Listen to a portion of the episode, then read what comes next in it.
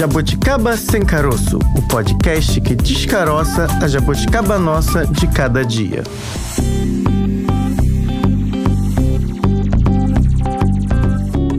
Oi, pessoal! Seja bem-vindo ao nosso Jabuticaba Sem Caroço. Eu sou a Francine Augusto. Venho por meio deste pedir para você nos seguir nas redes sociais. Por favor, aquelas cinco estrelinhas básicas do nosso podcast vai ajudar muito na sua plataforma de preferência. Falo tudo isso antes de falar do tema de hoje, porque isso é muito importante para nós. Tipo telemarketing, Bárbara. É muito importante para nós, dê as suas cinco estrelinhas, porque menos de cinco não que a gente não queira, a gente quer também. A gente nem tá te obrigando nem... a nada.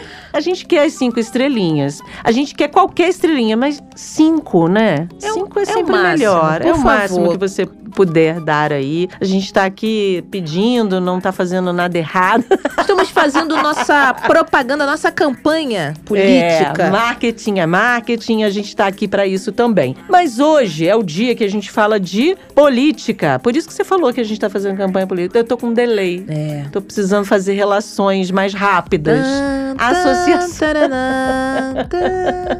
Ópera do Guarani, eu lembro. É, tô com um delay, tô demorando a fazer associações. Bom, hoje é dia de falar de eleições e tem um tema que muitas vezes está na boca de geral. Boca de Matilde. Boca de tem... Matilde, isso é antigo, hein, Fran? É, sou antiga. Tá na boca de Matilde, mas não está na plataforma hum. do candidato, não tá na prática do candidato. O candidato diz que vai fazer acontecer, só que na hora do vamos ver, ele diz: ai, não tenho verba, me falta verba, ai, me falta tempo, tempo para pensar nisso.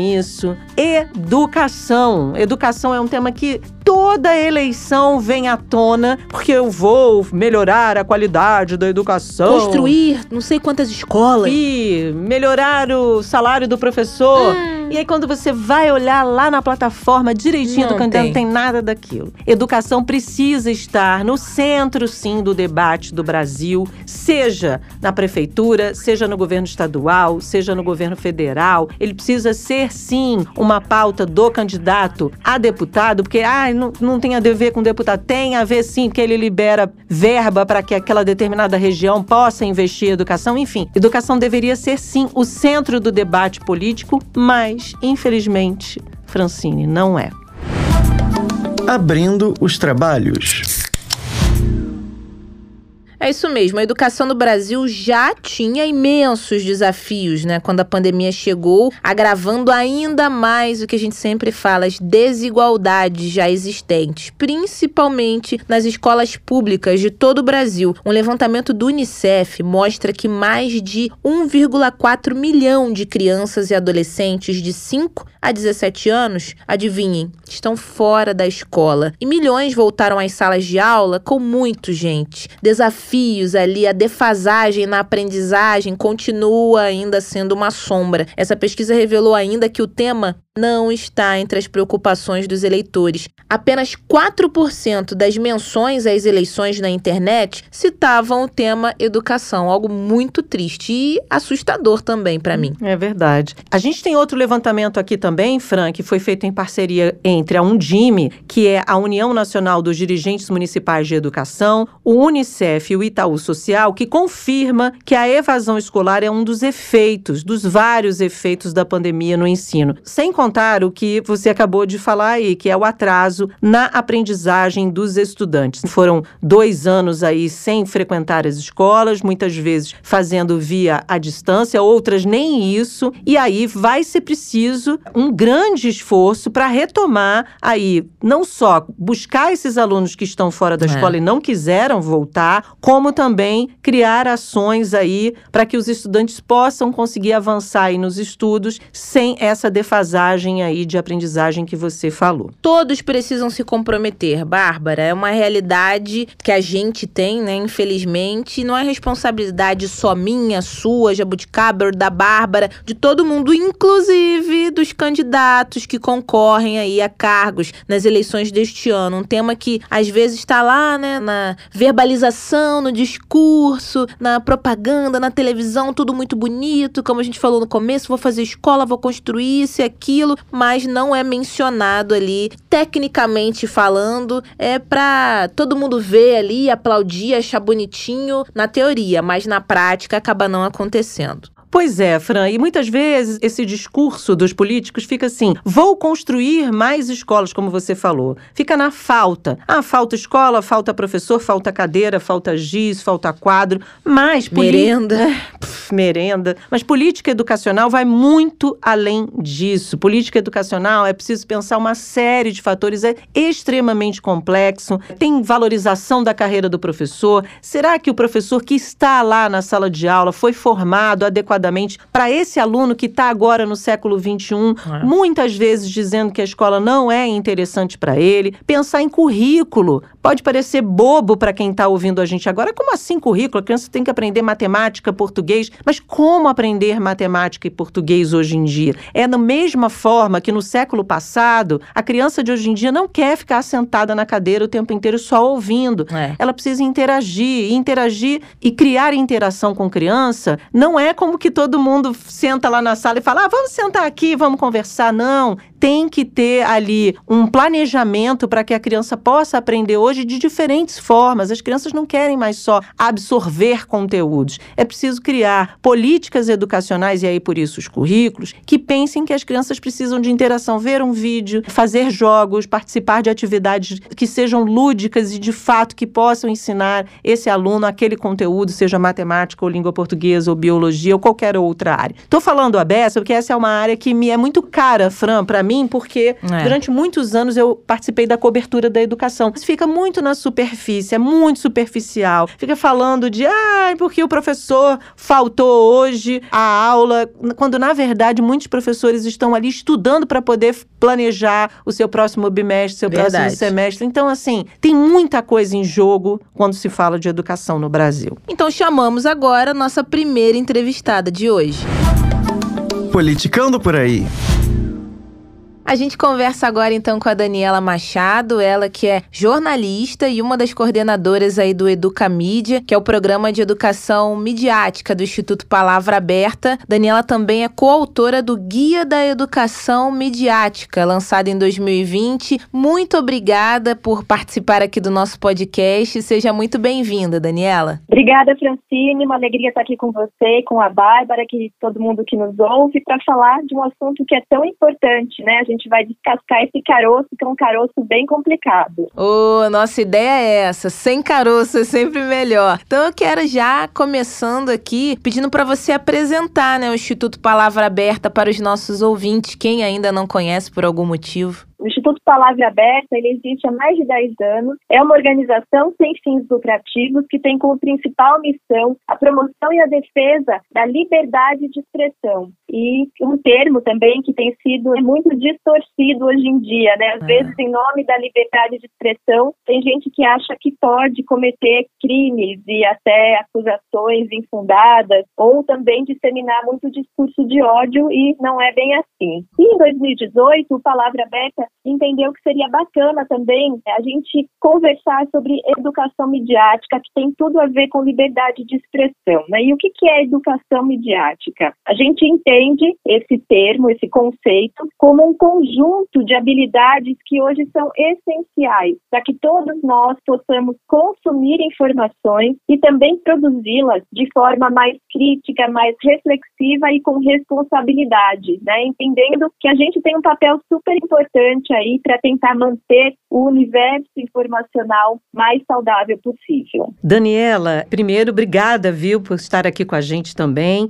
Queria te começar te perguntando, no meu caso aqui, perguntando sobre o cenário da educação, né? Vou te contar um bastidor. Eu cobri educação durante 20 anos e esse é um tema muito caro para mim, em particular, e para nós aqui do Jabuticaba. E a sensação que eu tinha quando era jornalista cobrindo essa área, especializada nessa área, é que essa é uma pauta que se diz muito. Todo mundo fala, ah, educação é muito importante, mas você vê muito pouco na grande mídia. Quando vê, são assuntos muito relacionados à falta. Ah, falta escola, falta falta professor, falta cadeira, mas tem um leque de fatores por trás da educação. Não é só. É, Exatamente, a... Bárbara, você tem toda a razão ali. Eu acho que ninguém nega né, a importância, né, quão essencial é a educação e que a gente tem uma série de problemas que precisam ser resolvidos. Mas daí a dar o próximo passo. Pois é. Tem uma distância, né? A sensação que eu tinha de muita frustração no final das contas é que você vê um discurso nas eleições muito forte, né? Discursos muito ligados à educação, mas na hora do vamos ver, e quando você até questiona alguns que se dizem, políticos que se dizem voltados para a educação, conhecem muito pouco do que é o universo da educação e do quão gigante ele é. Queria te perguntar o que, que você, que é uma pessoa que estuda a mídia, que está ligada à educação também, educa a mídia, né? Acha que precisa para que a educação faça parte de fato do cenário eleitoral? Eu não sou especialista em educação, mas eu tenho acompanhado muito de perto, por conta da educação midiática, e a rotina de professores uhum. e de escolas e de redes no Brasil todo. E o que a gente realmente vê é que tem professores incríveis por aí, é muito bem intencionados e com muita vontade de transformar realmente essas crianças, esses jovens, né, mudar a vida deles para melhor, mas às vezes sem o apoio e sem a formação continuada que é tão necessária. Sim. E aí a gente vem atuando um pouco nisso também, percebendo essa lacuna. O, o Educamídia tem trabalhado um pouco nesse sentido, de modo a tornar a educação um pouco mais conectada, né, com as demandas do século XXI. E eu acho que esse é um tema que seria bem bacana e importante a gente acompanhar no debate eleitoral, né? uhum. O que que os candidatos eram e planejam para a nossa educação nesse momento em que a gente tem tantas transformações no mundo e que a hum. gente está vivendo aqui um cenário completamente diferente daquele de décadas atrás, né? Não é uhum. falar que a minha avó, a minha bisavó, né, tinha um mundo diferente. Não, a gente tinha um mundo bastante diferente e não é tanto tempo assim atrás.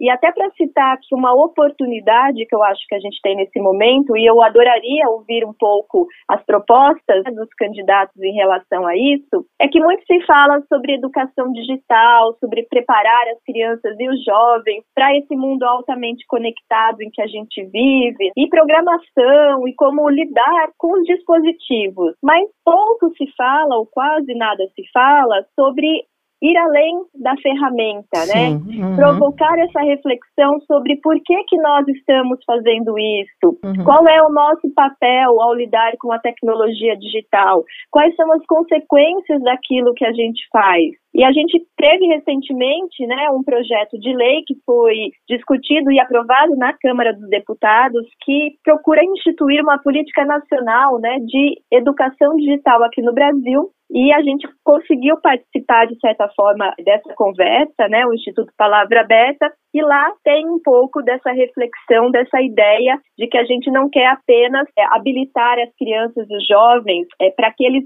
usem perfeitamente bem os equipamentos, mas que eles também possam entender o papel deles, a responsabilidade deles para fazer um uso mais fortalecedor. Sim. Eu acho que falta uma discussão mais aprofundada, né, dos nossos políticos e dos candidatos em, em relação a isso. E entre os vários né, projetos de vocês está o hashtag Fake Tô Fora, né? Que engloba aí educadores, estudantes. Eu queria que você falasse um pouco sobre ele, quem faz parte do projeto, como funciona. Esse é um projeto bem específico que a gente lançou esse ano, olhando para as eleições. Uhum. Como eu disse antes, a educação midiática é esse conceito guarda-chuva, para que a gente prepare né, todo mundo para um consumo de informações mais reflexivo, mais consciente, mas também para a produção de conteúdos, de informações com responsabilidade, já que todos nós hoje podemos ser não só consumidores, mas também produtores de conteúdo.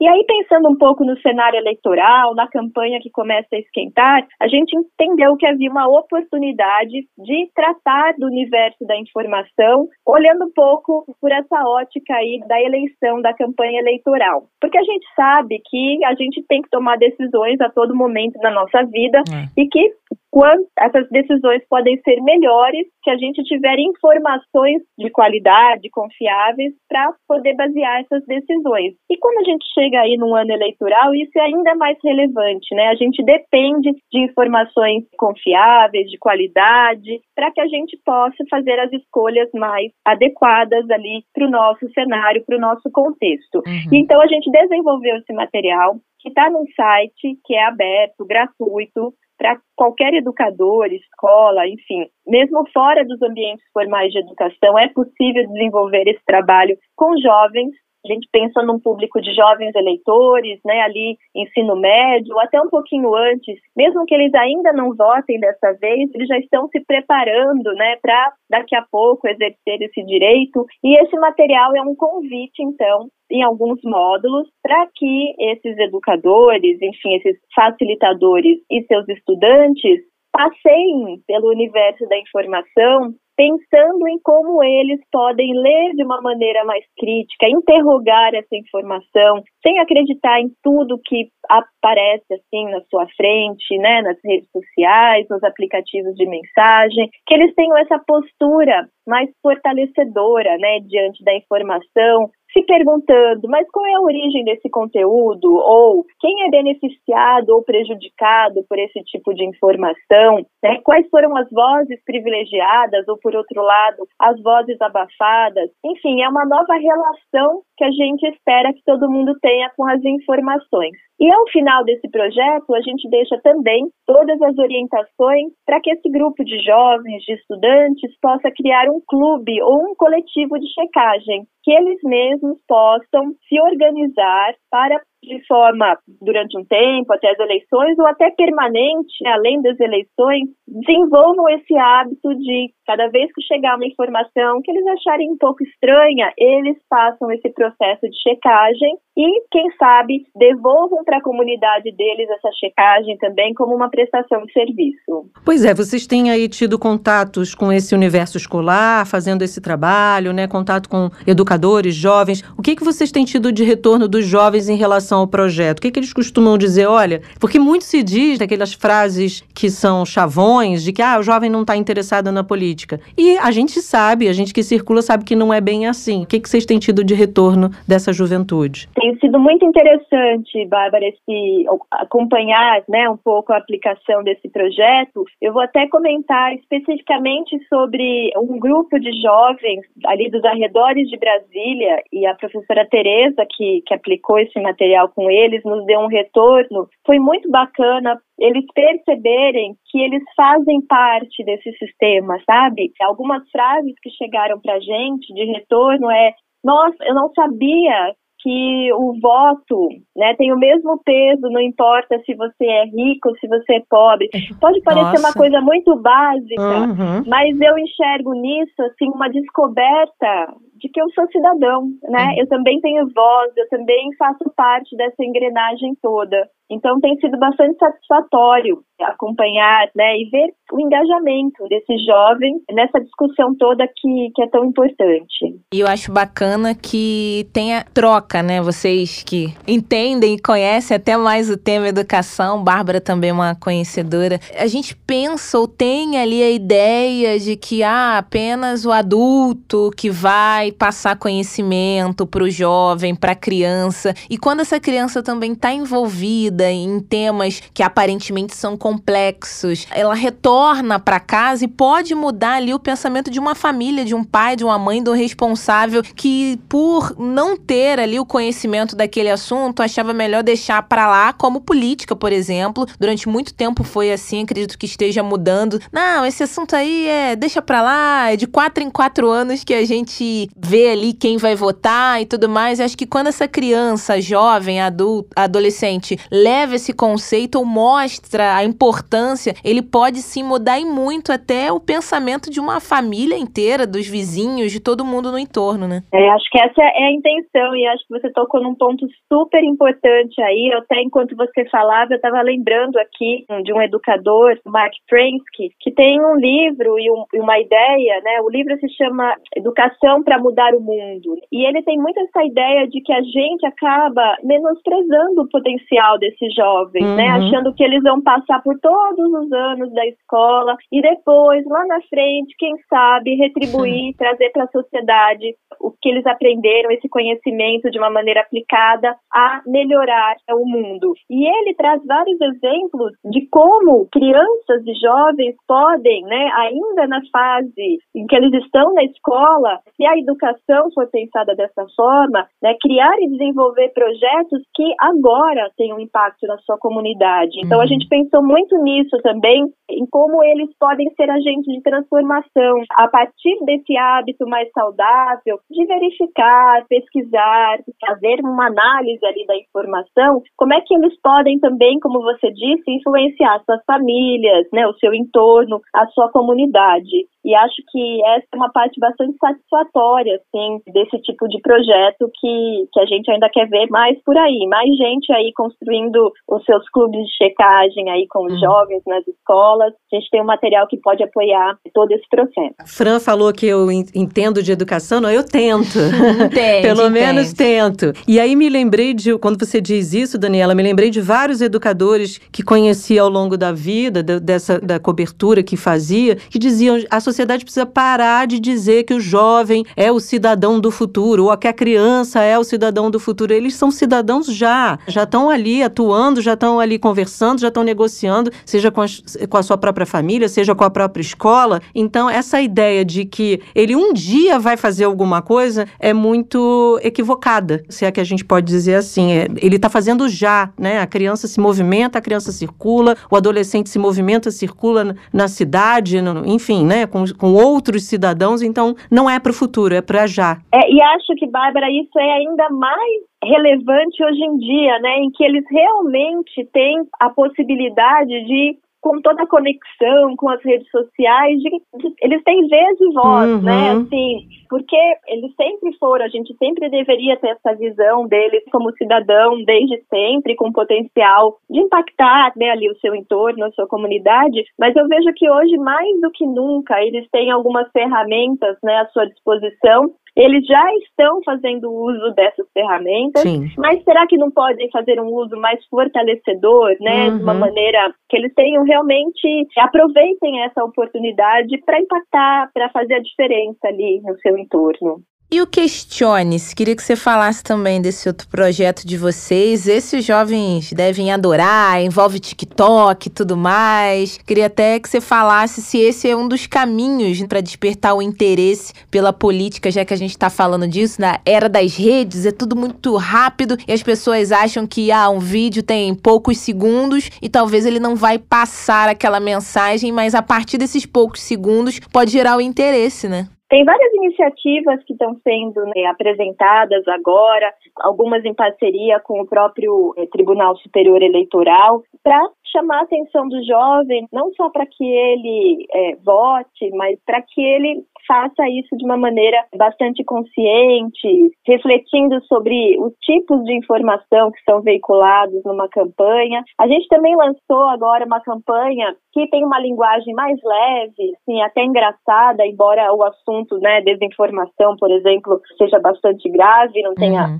nada de engraçado, mas a gente usou uma linguagem que é mais dessa geração, né, como você disse, vídeos curtos, TikTok, é, para engajá-los, realmente para ver se a gente fala a língua desses jovens. E o que a gente tem visto é um engajamento realmente bastante interessante, é, até nos surpreendeu, em especial uma campanha que a gente lançou, que é uma brincadeira com o universo do futebol, com o VAR. A gente tem o VAR lá, polêmico, mas é o VAR que verifica, que confirma se aquele lance aconteceu ou não. E aí a gente fez uma brincadeira com o VAR sendo verifique antes de repassar. Oh. E chama atenção, né, de uma maneira mais engraçada, mas para um assunto que, que é relevante, que, que é bastante sério. E aí você disse que esse material fica disponível para educadores, para jovens, mas quem está agora ouvindo a gente, um pai, uma mãe, ou mesmo um jovem que queira conhecer e falar, ah, eu quero ver esses vídeos até para poder exatamente refletir sobre esse universo, tem acesso?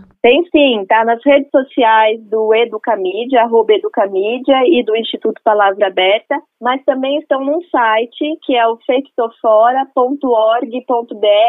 barra VAR.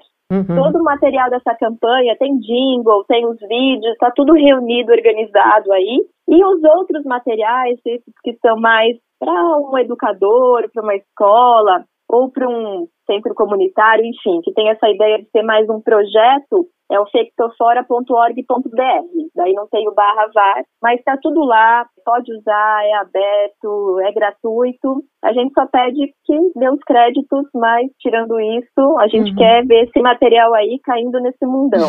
A ideia é essa, né? A ideia é essa. Eu só queria mencionar também que a gente teve uma parceria incrível de um super educador, que é o Estevão Zilioli, na confecção, no desenvolvimento desse material. E ele é um cara que já faz né, a checagem como ponto de partida para muitas das aulas dele na área de ciências, né? Uhum. E realmente isso tem engajado muitos estudantes, né? Essa, essa ideia de que nós somos um pouco detetives da informação, né? E a partir dessa pesquisa, dessa investigação, a gente constrói conhecimento, está todo presente aí nesse material, graças ao professor Estevam. Agora, um pai que nos ouve, um responsável, quer de alguma maneira ali deixar né, esse assunto, tema política, mas não sabe como. Ah, meu filho, minha filha não gosta disso, não liga, acha chato, só vê as dancinhas do TikTok. A gente deu um exemplo agora de um dos projetos de vocês, mas ah, eu acho que não vou conseguir, porque às vezes a gente fala muito para um público, né, para o educador, para o professor que já entende ali aquela linguagem, mas um responsável acha que isso é algo muito complexo e difícil, até ele quer aprender um pouco mais. O que, que você falaria aí para esse responsável que nos ouve agora,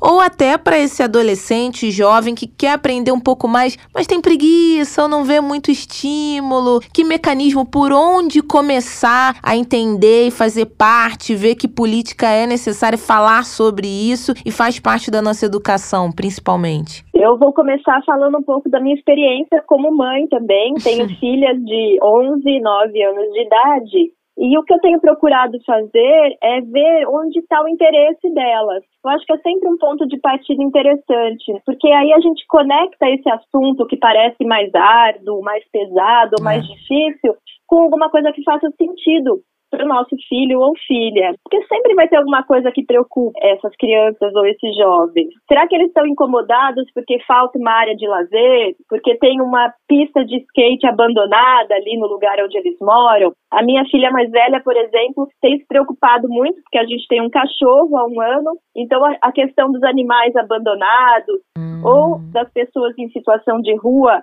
que às vezes se recusam a ir para um abrigo porque não tem como levar o seu cachorro, Verdade. Eu descobri que esse é um tema ali que que é dolorido para ela. Então, às vezes a gente faz discussões que têm a ver com política, né? Ou vamos lá ver se tem alguém que tem uma proposta interessante, bacana sobre isso. Então, é a maneira que eu encontrei de fazer essa conexão. Começar com um assunto de interesse, sempre vai ter alguma coisa de interesse para eles, porque afinal de contas tudo é política, né, na nossa é. vida. A gente não está falando de política partidária uhum. necessariamente, de falar de um candidato ou de outro. Olhar na educação, no lazer, na saúde, tudo, né, envolve política, eu acho que minha dica seria bater muito papo, conversar muito e nessas conversas encontrar ali um ponto que é um ponto que preocupa esse jovem ou essa criança e a partir dali começar a pesquisar, procurar, olhar os veículos de comunicação, o que eles estão falando sobre isso. Tem problema? Não tem? Alguém tem proposta para resolver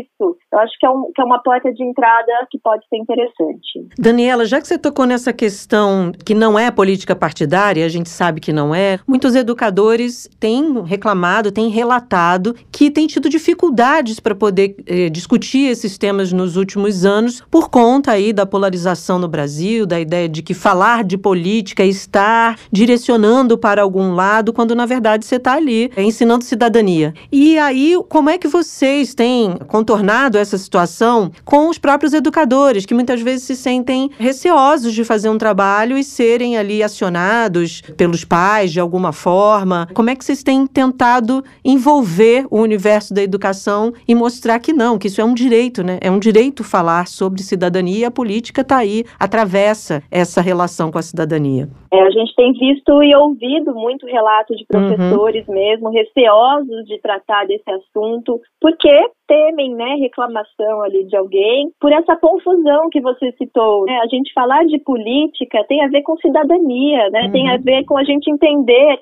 o funcionamento do nosso país, das uhum. instituições. Isso não quer dizer que a gente está discutindo, muito menos defendendo o candidato A ou B. Então, a gente teve o cuidado de todo esse material, sempre que a gente desenvolve qualquer material do Educamídia, de evitar aqueles temas que são mais polêmicos, que estão ali no, no meio dessa, na confusão toda da polarização, e a gente deixar sempre muito claro nesses materiais que a gente está discutindo, né, a questão da nossa relação com a informação. Nesse uhum. caso aí do projeto hashtag a nossa relação com as informações da área eleitoral, da política, para que a gente individualmente tome as melhores decisões. A gente montou um guia nesse material justamente por entender que o professor precisava desse apoio, desse suporte, né, se sentir acolhido para aplicar o projeto com essas dicas, né? Deixar muito claro que ali ninguém vai defender um candidato ou outro, que esse é um projeto que nos prepara para consumir informações de um jeito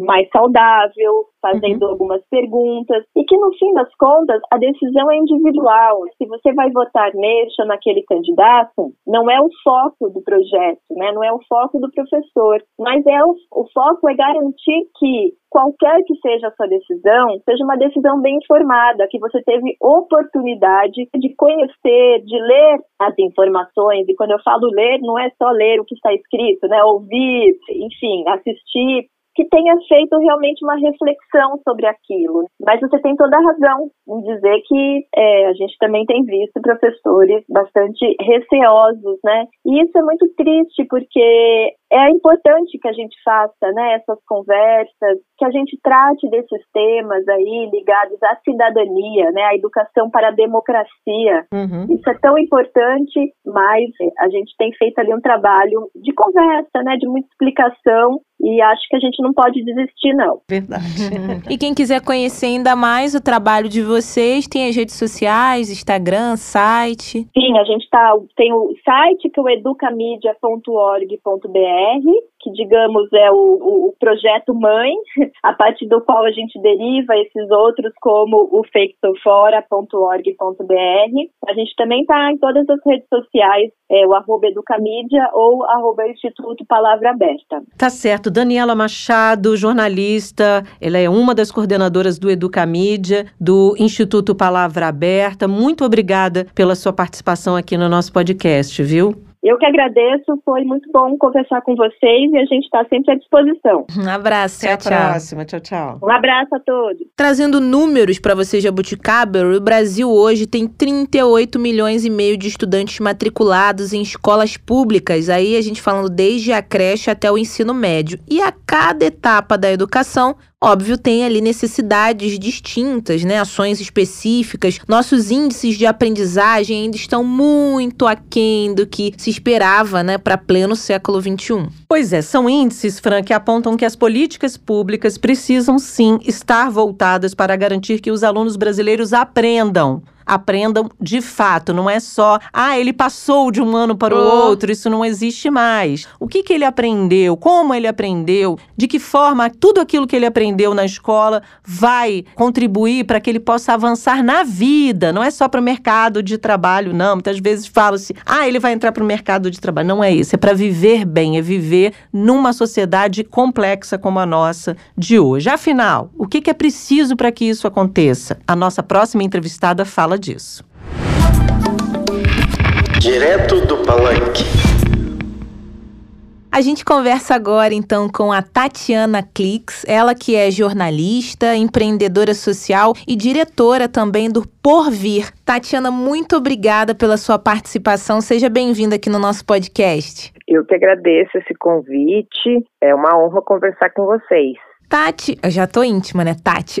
Eu queria que você apresentasse, falasse um pouco mais do Porvir para os nossos ouvintes. Quem está ouvindo agora pela primeira vez, quer conhecer melhor vocês. O Porvir, a gente diz que a gente é a principal plataforma de conteúdos e soluções sobre inovações em educação. Uhum. E nosso principal meio de fazer isso é o nosso site, né, é o portal porvir.org. É um portal jornalístico onde a gente publica diariamente reportagens, artigos, relatos que são relacionados a esse tema, né? A gente uhum. diz que a gente mapeia o que são inovações educacionais, como que as escolas, como que os professores conseguem transformar a escola, torná-la mais interessante, mais conectada com a realidade atual, com as necessidades dos jovens, das crianças, e a gente publica essas histórias para inspirar, para fazer as pessoas pensarem sobre isso, refletirem para tentar ajudar outros educadores que também querem fazer essas transformações. A gente já faz isso há 10 anos, então tem muito conteúdo publicado, legal. muito legal, é tudo gratuito, então as pessoas podem, podem acessar, podem tentar se inspirar ali, usar alguns materiais. Tem algumas coisas orientadoras também, alguns, alguns materiais para ajudar os professores nessa tarefa. Basicamente é isso que a gente faz. O Unicef mostrou recentemente um levantamento que revela que apenas 4% das menções às eleições deste ano na internet falam sobre educação. Parece uma contradição para nós, porque a sociedade diz que quer uma educação melhor, é o tempo inteiro o que a sociedade reivindica. Por outro lado, os políticos dizem que vão proporcionar essa educação de qualidade, mas muitas vezes também não explicam que educação seria essa. E ao mesmo tempo a gente está aí é, no meio disso tudo, querendo que tenha de fato essa educação melhor. Por que, que você acha que a educação ainda não está no centro do debate corretamente, adequadamente como deveria estar?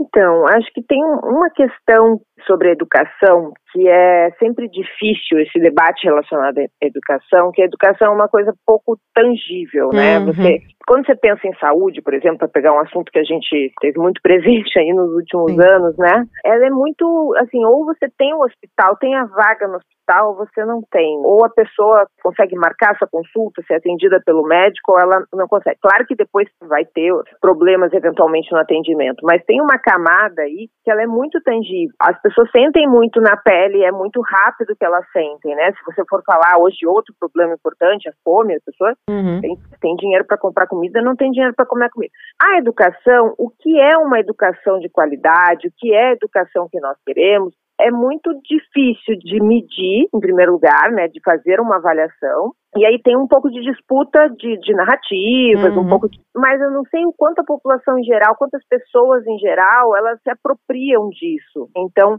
a vaga, ok, primeira camada, mas em tese a vaga hoje, tirando a, as vagas de creches, que ainda não são 100% universais, e as vagas de ensino superior também não são, não chega a ser difícil de conseguir a vaga. Aí tem outros problemas. O que acontece é realmente a qualidade dessa educação, que passa por questões como infraestrutura, que também são mais fáceis de observar, mas assim, o que é uma educação boa, o que é uma educação que transforma, o que é uma educação que prepara de fato para viver em sociedade, para construir uma sociedade melhor, para se preparar para um futuro profissional, para um futuro pessoal. Isso são questões ainda muito complicadas. Uhum. Existiu ao longo dos últimos anos aí uma disputa de narrativa aí com essas questões de, de ideologia ideologia Sim. em relação à educação. Mas eu até tenho observado, né, e essa questão da ideologia ainda não apareceu ali no, nesse debate. Então, ao mesmo tempo, talvez seja até bom que isso não esteja contaminado por essa questão da ideologia, porque isso foi um, um atraso de vida nesses últimos um dos atrasos que aconteceram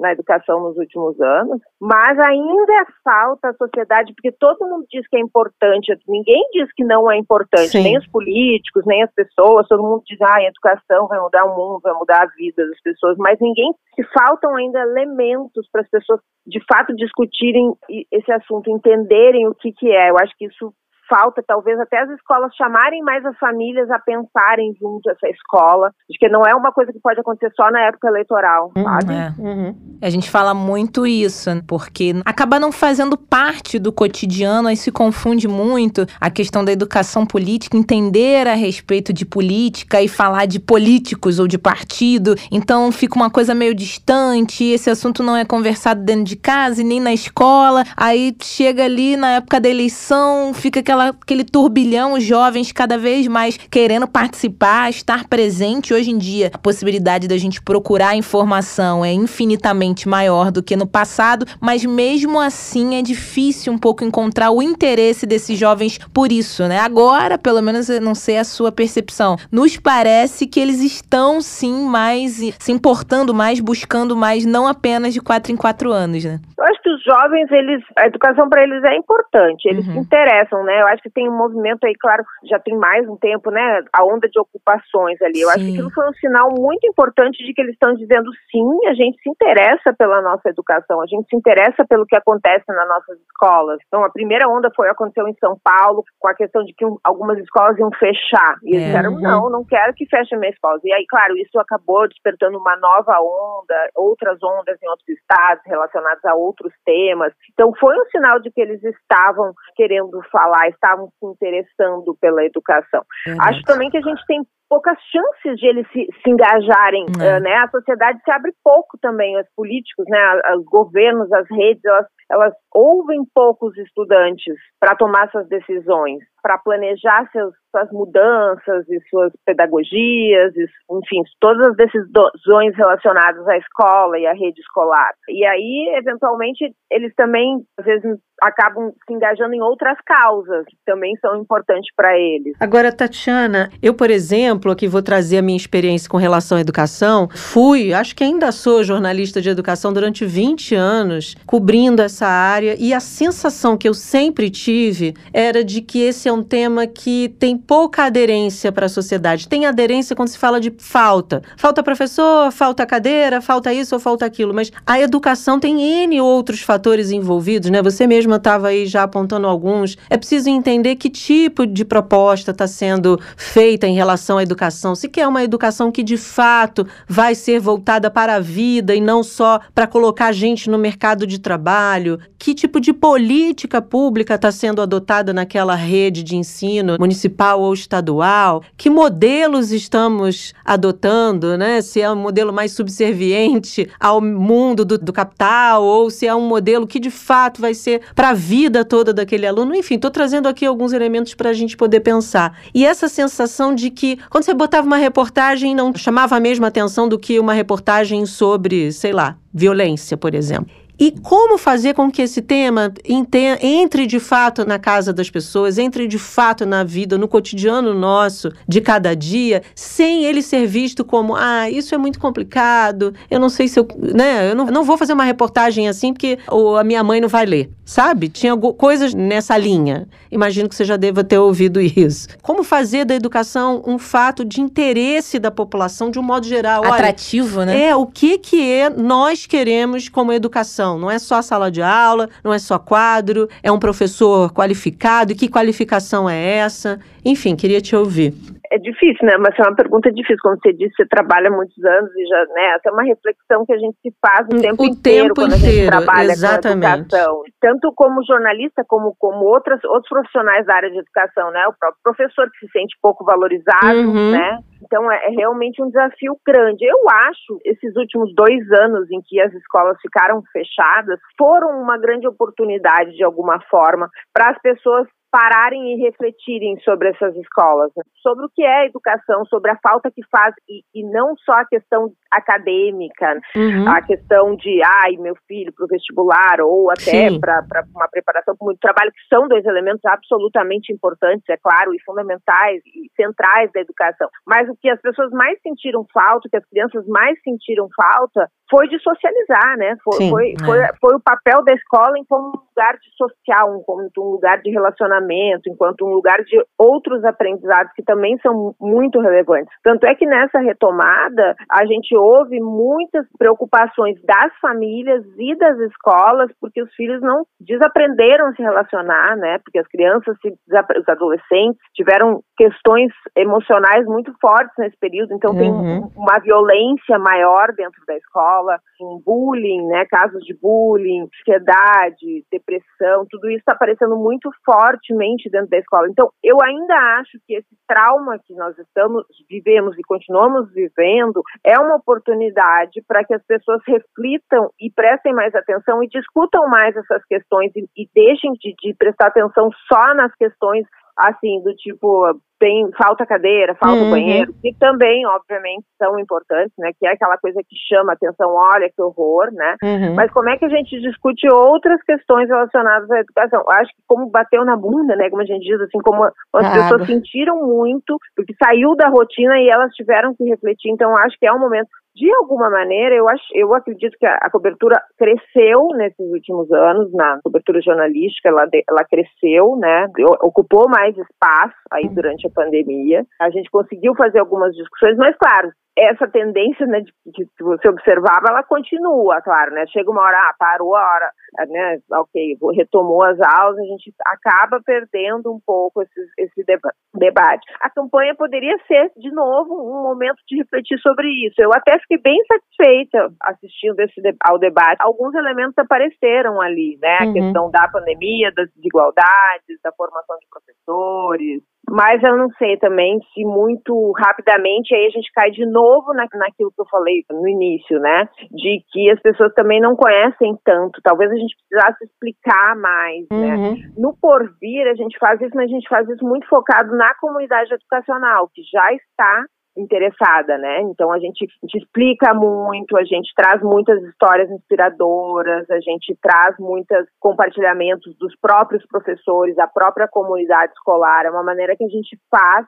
para conseguir trazer esse debate mais a fundo, mas também não de maneira, mas não de maneira complicada ou pedag... a gente brinca, uhum. não é com pedagogia, é de uma uhum. maneira muito simples e tal mas a gente consegue atingir assim um público da comunidade escolar, não consegue ainda não consegue chegar com famílias, até porque não, não chega a ser o nosso propósito. Acho que para chegar na sociedade em geral, a gente teria que explicar mais todas essas questões, aproveitando as necessidades, que é também uma coisa que a gente aprendeu no Porvir. Não adianta a gente dizer, vamos inovar na educação, se o professor, para ele, ele tem que dar a aula dele. Ele não uhum. quer, né? Tipo, uhum. não é, não está na cabeça dele que eu preciso inovar. Agora, ele sabe que ele precisa engajar o aluno dele, que o aluno não está prestando atenção. Então, se eu digo, olha, se você fizer sua aula diferente, ele vai se engajar, eu consigo, cap consigo capturar a atenção dele. Então, talvez com as famílias também tenha um caminho assim de você capturar essa atenção a partir de questões que são relevantes ali. E eu, por exemplo, como trabalho, né, sou jornalista uhum. de educação, trabalho com isso, toda vez que, que, que outras pessoas me encontram, que têm filhos em idade escolar, elas fazem perguntas, né? Elas, elas querem saber alguma coisa ou outra. Uhum. Então, essas perguntas talvez a imprensa pudesse tentar ajudar a responder também, né? Uhum. É, com mais frequência, estando ali no nosso cotidiano, é algo mais próximo, não ficar só ali no ramo da ah, conjecturando. E se fosse assim, eu acho que ali no dia a dia, de fato, ia ser. A gente ia assimilar de uma maneira melhor, né? Agora que você está falando isso, inovação na educação, como inovar, Tatiana? Pergunta difícil, mas eu sei que você vocês fazem com maestria no porvir. É mais fácil do que parece, educação não é tão difícil assim de inovar, além de querer, né, que é principal, você querer uma inovação, mas fazer, botar a mão na massa, é mais fácil do que parece e as pessoas talvez acham que é mais complexo do que seja? Eu acho que tem muitas maneiras e tem maneiras que e dar o primeiro passo é mais fácil do que parece, oh. sim. É, eu acho que tem alguns mitos, assim, por exemplo, a questão da tecnologia, que a inovação está relacionada à tecnologia. Sim. Não necessariamente está. E, de fato, a tecnologia pode ser difícil no momento em que a gente sabe que existem desigualdades aí entre escolas públicas e privadas, urbanas e rurais. Então, hum, talvez nem sempre seja o passo mais fácil, embora, claro, a tecnologia tenha um potencial aí de ajudar a inovar. Mas eu acho que se eu fosse falar, assim, rapidamente como inovar e como começar, eu acho que a gente falou aqui de participação. Ouvir os estudantes, por exemplo, e estar tá atento, ter um olhar atento ao que eles gostam, ao que eles precisam, aos anseios, às dúvidas, ao que eles gostariam que fosse dentro da escola, já é um primeiro passo, assim, e que funciona muito, porque a gente inovatismo é muito isso, assim, é muito você colocar o estudante no centro do processo, né? Você uhum. não repetir a mesma aula expositiva e a mesma prova, que você já está acostumado, né, que os professores já escolas já estão acostumados, e você adequar essas aulas às realidades da própria escola, dos alunos. Então, acho que a questão de ouvir é muito importante. Uhum. E aí, claro, enfim, usar os elementos que você tem no seu ambiente. Enfim, uma roda de conversa é uma coisa que é antiga, mas eventualmente para algum tema difícil é, é uma maneira que vai ser uma inovação né, num contexto que você nunca fez né? Uhum. Que você faz uma roda de conversa. Ou você fazer um projeto que não seja, que seja um projeto, um trabalho em grupo, mas que não seja só uma questão de pegar e pesquisar em livro e apresentar, né? Você realmente fazer um projeto, ter um, um problema para ser resolvido e ajudar os, esses alunos a desenvolverem um projeto, dá para fazer, não, não é tão difícil, porque tem toda uma questão de engajamento. Então, acho que dá para começar a partir de coisas mais simples, e é claro, depois você vai, vai se formando sobre como continuar isso. Mas acho que sempre com esse olhar de que o estudante tem que ser protagonista, né? Como que eu torno aquela aula, como que o estudante participa mais, como uhum. que ele, ele desenvolve mais projetos, acho que isso é bem possível. Tatiana, estamos indo aí já próximo, né, do dia das eleições, do dia da votação. O que que a gente deveria observar nas plataformas dos candidatos em relação à educação? O que seria seria uma plataforma coerente com o que a gente precisa para o Brasil? Acho que a gente tem que observar, em primeiro lugar, assim, né, esse olhar para a educação, que seja um olhar para a educação que ataque os principais problemas da educação brasileira e os principais problemas neste momento. Acho que a questão da desigualdade da equi, né, e da busca por equidade deveria ser central. Né? Então, uhum. como que as plataformas de governo se propõem a garantir o direito à educação para todos e todas e como que elas conseguem também, como que, qual é o olhar que elas vão ter também para apoiar os estudantes que tiveram dificuldades para aprender durante a pandemia e que, e que muitas vezes até estão desistindo da escola, né? Tem um problema de evasão Sim. nesse momento muito forte. Então, assim,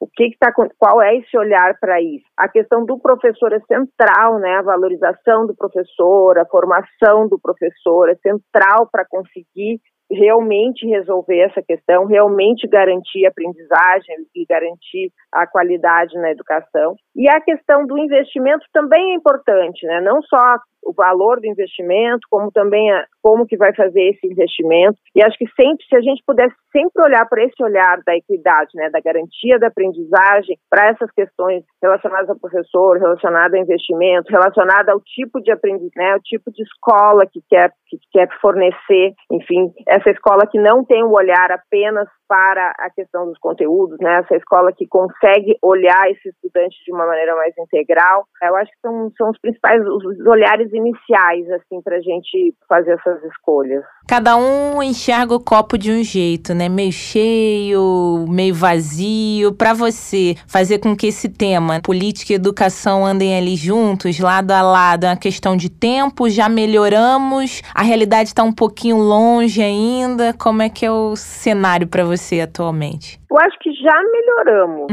mas assim, não, não diria que o, que o copo tá cheio. Né? É. nesse momento no Brasil o copo não tá cheio para nada, é. assim, né? a gente está tentando encher, tá. né? Tá tentando ver se vai começar a encher. Então, assim, cheio não tá. Essa questão de política e educação também dentro do meio educacional, os professores, às vezes, têm muita dificuldade de tratar delas. E acho que seria um primeiro lugar para ser tratado, né? Dentro da própria escola, não só com os alunos, e claro, com as crianças tem, tem até um lugar onde você pode tratar, mas assim, com as famílias, com a comunidade, e tem muita dificuldade, seja por falta de formação política, né? Porque uhum. o professor ele é um sujeito como os outros da sociedade. É. Se a gente está dizendo que as pessoas têm dificuldade de falar desse assunto relacionado à política, o próprio professor tem essa dificuldade. E seja por pressão mesmo, por essa pressão que se estabeleceu nos últimos tempos em cima dos professores, essa cobrança ideológica, então que a polarização, enfim, esse, esse clima tenso que existe relacionado à política na, entre as pessoas, né? A última eleição foi muito muito difícil para os professores, aquelas guerras nos grupos de WhatsApp e tal, e essa uhum. tende a ser também, as pessoas brigando, então tem muita dificuldade de falar sobre isso, então eu acho que cheio não dá para dizer, eu acho que pessoas, assim como fora de, em todos os assuntos está difícil debater, acho que relacionado a esse tema também continua difícil, mas eu acho que, que, a, que a importância da educação tem crescido, assim, tem, essas reflexões têm crescido no geral, e tomara que cresça mais, né? Esperamos que essa preocupação se torne mais presente em todos os ambientes. Esse acirramento na disputa política, você tem percebido isso? Imagino que os professores tenham falado, estejam falando sobre isso né, com vocês, e também no, nos estudantes, os estudantes têm sido envolvidos é, nessas questões. Como é que você tem percebido esse cenário político dentro das escolas? É isso, assim, com, com os professores, eles têm muito receio de trocar, uhum. tocar nesses assuntos, agora, eu, eu vejo os estudantes querendo conversar, assim, pelo, pelo que a gente tem acompanhado, assim, e às vezes não tão relacionados, assim, à, à, política partidária, né, aos partidos e tal, mas eles querem conversar muito questões que são importantes para eles, né, sobre racismo, sobre feminismo, questões de gênero. Então, eles têm conversado mais, eles têm pedido muito. Eu também trabalho no Quero na Escola, que é uma organização que oferece a possibilidade de jovens de escola pública pedirem assim que, a, que pessoas de fora da escola levem alguma palestra, alguma uhum. aula, alguma coisa que eles não têm acesso dentro da escola. E essas questões estão sempre bastante presentes, assim, eles sempre pedem muito questões de direitos humanos, gênero, então, e um pouco de política. Acho que a questão ainda de eleição agora vai crescer, né? Uhum. agora é o assunto do momento, mas eu, eu vejo que os jovens querem conversar. Assim. Agora, antes de encerrar nosso bate-papo, você também é podcaster. Queria que você falasse do podcast de vocês. Claro, ótimo.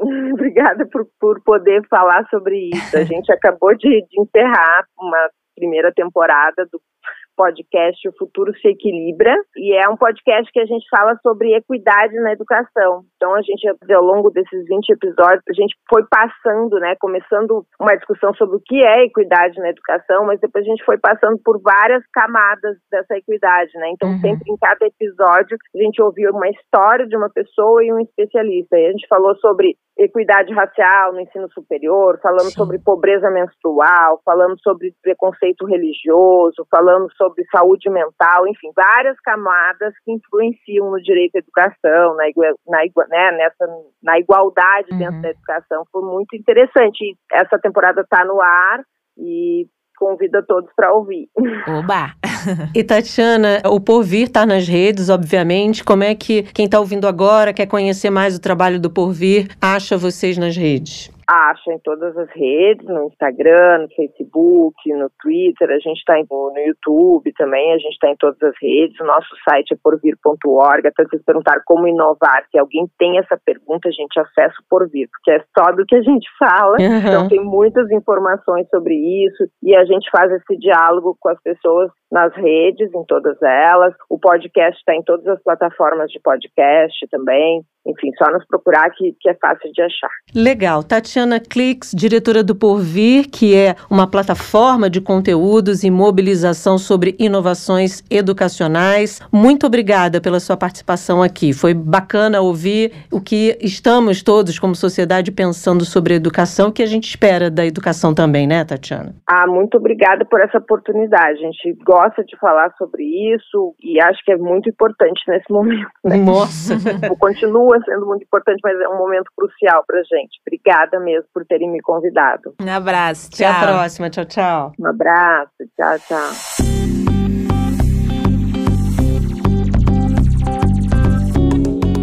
Acabou passou tão rápido, Bárbara. Passou sim, mas a gente retoma esse assunto aqui. Ah, sim. Quantas vezes forem necessárias, porque Eba. educação é, de fato, um assunto muito importante para o Brasil avançar. E muitas vezes as pessoas falam assim: ah, avançar do ponto de vista econômico? Não, é avançar como nação, como potência, como o Brasil que deveria ser e não só para o mercado. O mercado é importante, a gente sempre fala isso aqui, né? A gente tem um programa na segunda-feira, a gente tem um dia voltado para as questões das finanças no Brasil, os negócios, a economia brasileira. Beleza, isso é um dos fatores importantes para a cidadania no Brasil, mas tem muitos outros e é isso e é para isso que uma educação de qualidade serve, para que a gente avance como cidadãos. Qual é o nosso assunto de amanhã, Francine Augusto? Amanhã estaremos por aqui para falar do nosso 7 de setembro.